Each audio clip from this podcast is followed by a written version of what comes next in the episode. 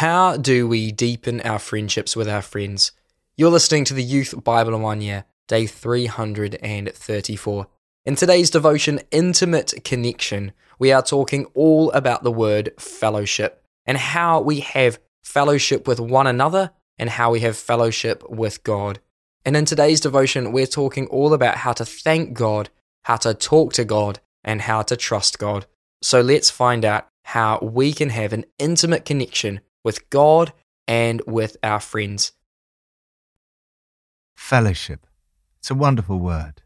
It's what you were made for. It satisfies the deepest longings of your heart. It's the answer to loneliness. Nothing in this life compares with it. It starts now and goes on forever. There is no greater joy in life than fellowship. John wants his readers to enjoy the same fellowship he has. We want you to enjoy this too. Your joy will double our joy. Koinonia. The Greek word used for fellowship is almost untranslatable. It expresses a relationship of great intimacy and depth. It even became the favorite expression for the marital relationship, the most intimate between human beings. It is a rich word that describes a life together in which everything is shared. This is the word that John uses of our intimate relationship with God. It also describes our relationship with one another. You can have deep, genuine friendships and honest communication. There is no need for masks or spin or image. You can be real before God and before others. The result is a level of authenticity, vulnerability, and intimate connection with one another that is best summed up in this beautiful word fellowship. From Psalm 136 Give thanks to the Lord, for he is good. His love endures forever. Thank God. God loves you. We need to be constantly reminded of God's love for us.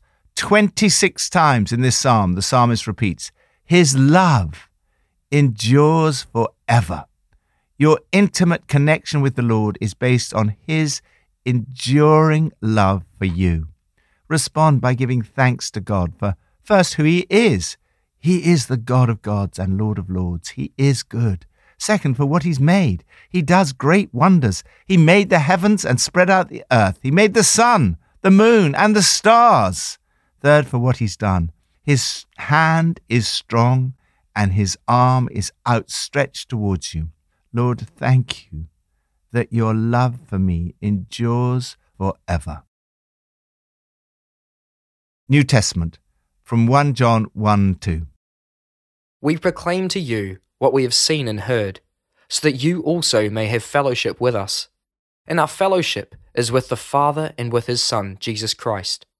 This is the message we have heard from him and declare to you God is light. In him there is no darkness at all. If we claim to have fellowship with him and yet walk in the darkness, we lie and do not live out the truth. But if we walk in the light, as he is in the light, we have fellowship with one another and the blood of Jesus, his Son, purifies us from all sin. If we claim to be without sin, we deceive ourselves, and the truth is not in us. If we confess our sins, he is faithful and just, and will forgive us our sins and purify us from all unrighteousness.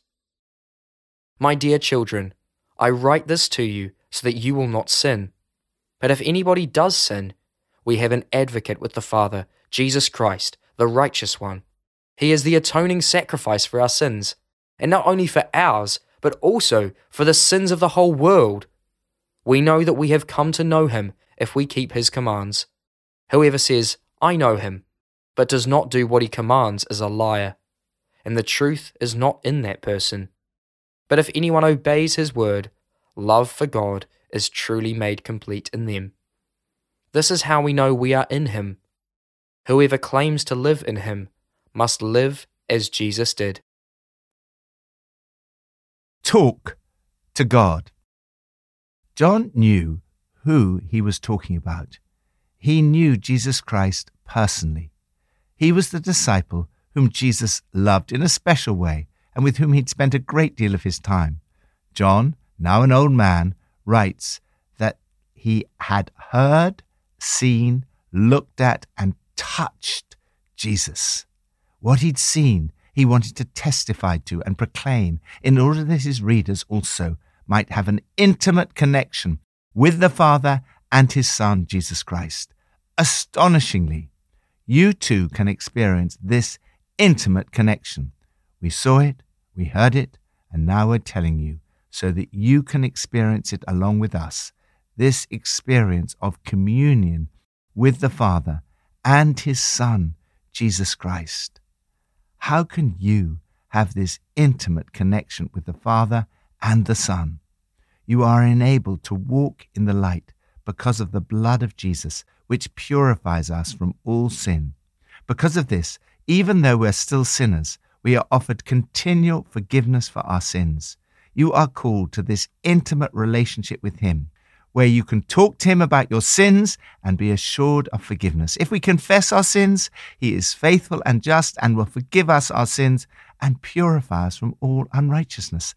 The blood of Jesus continually cleanses you in the same way that the combination of your liver and your physical blood continually cleanses your physical body.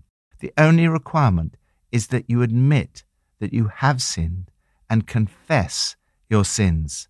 Keep short accounts with God. When you sin, quickly confess, repent, and receive God's cleansing. Get up and keep going. There is an extraordinary balance here. We're not supposed to sin, but rather to walk in the light. However, we have all sinned. And if we claim we have not sinned, we make him out to be a liar, and his word has no place in our lives. This leads to a wonderful combination. John both encourages his readers not to sin, while at the same time assuring them of God's grace and mercy if they do. The balance of a call to holiness alongside grace is right at the heart of the Christian life. Amazingly, when we mess up, Jesus is our advocate, our divine defense lawyer. We have one who speaks to the Father in our defense, Jesus Christ, the righteous one.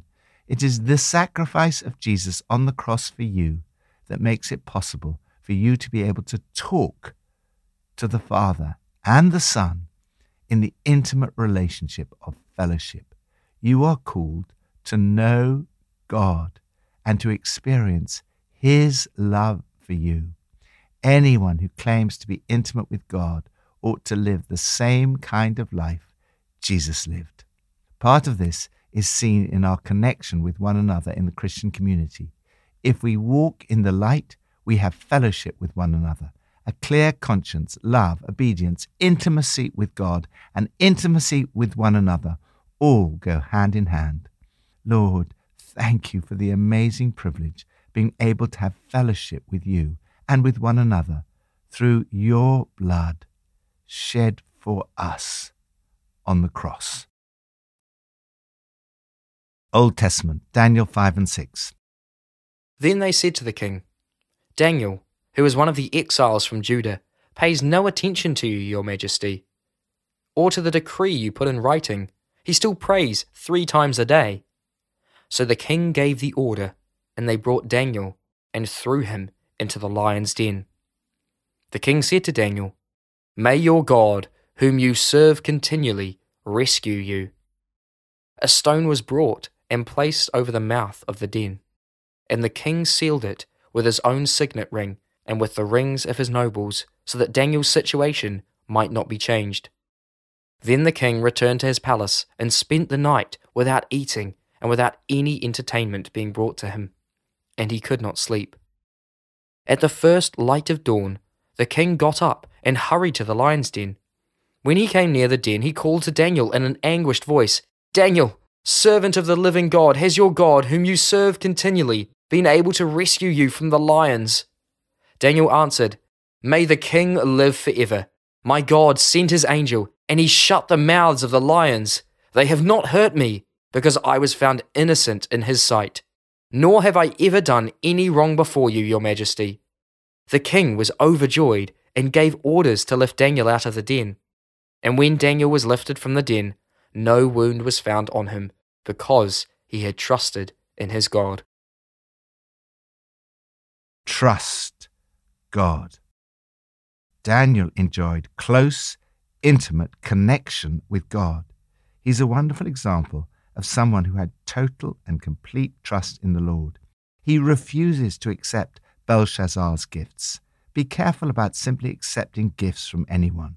Daniel did not want to compromise his position.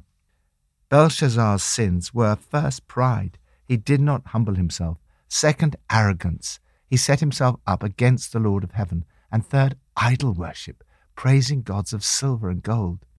Daniel is a superb example of a Christian politician. It is not just that his intelligence completely outclassed the others. What really made him stand out was his integrity. When they tried to find an old scandal or skeleton, they could not find anything. He was totally exemplary and trustworthy. They could find no evidence of negligence or misconduct. Not all of us can distinguish ourselves as Daniel did, but we can all have an excellent spirit. Seek to be trustworthy in your work and to be honest and careful, neither corrupt nor negligent. Be faithful in your work, and most importantly, be faithful in your relationship with God. Daniel was one of the top three men in the country, and he had great responsibility. He had an extremely busy, time consuming job, yet he managed to find the time to pray three times a day. Daniel had lived in Babylon for many years by this stage, and his attitude to the state is very interesting. He played his full part. He obeyed all the laws. His accusers knew this. They realized that the only way to attack him was to make up a law that went against God. So they made it illegal to pray. Daniel had no hesitation in disobeying that command openly. Talking to God is inextricably linked with trusting in Him. Fellowship with God was the number one priority in Daniel's life. He continued to pray, just as he always had done. He refused to compromise. He did not even try to hide the fact he was praying. He kept the windows open, as he'd done before, so that all could see. Daniel was thrown into the lion's den. The whole story seems to foreshadow the last period of Jesus' life. Jealousy led to false accusations against him. His enemies were unable to find any basis for a charge. In the end, they resorted to a religious charge. A reluctant and weak king was persuaded to take action he did not really want to take. The great courage of Daniel foreshadowed the supreme courage of Jesus. The rescue by God foreshadowed the resurrection. Even the empty tomb seems to be foreshadowed. A stone was brought and placed over the mouth of the den, and the king sealed it. At the first light of dawn, the king got up and hurried to the lion's den. The key to the whole story is Daniel's complete trust in God. This made him fearless. It is said that the lions did not eat Daniel because he was grit and backbone. He served God continually and was recognized and thought of as a servant of the living God. He was at God's disposal every moment of the day. Resist the pressure to compromise. Keep trusting God even when everything seems to go wrong. Have the courage to be different. Lord, help me to keep walking in an intimate relationship of connection with you, thanking you, talking to you, and trusting in you. Pippa adds Looking at Daniel 5 and 6, we need more people like him to be advisors to our leaders in this day and age. It is impressive that Daniel was so loyal to Nebuchadnezzar and Darius, but he did not compromise his faith. He followed God first and was a politician and an advisor second. Let's pray. Jesus, I bring to you everything that I've done wrong. I lay it at your feet. I ask for forgiveness. Lord, I accept your grace. In Jesus' name, amen.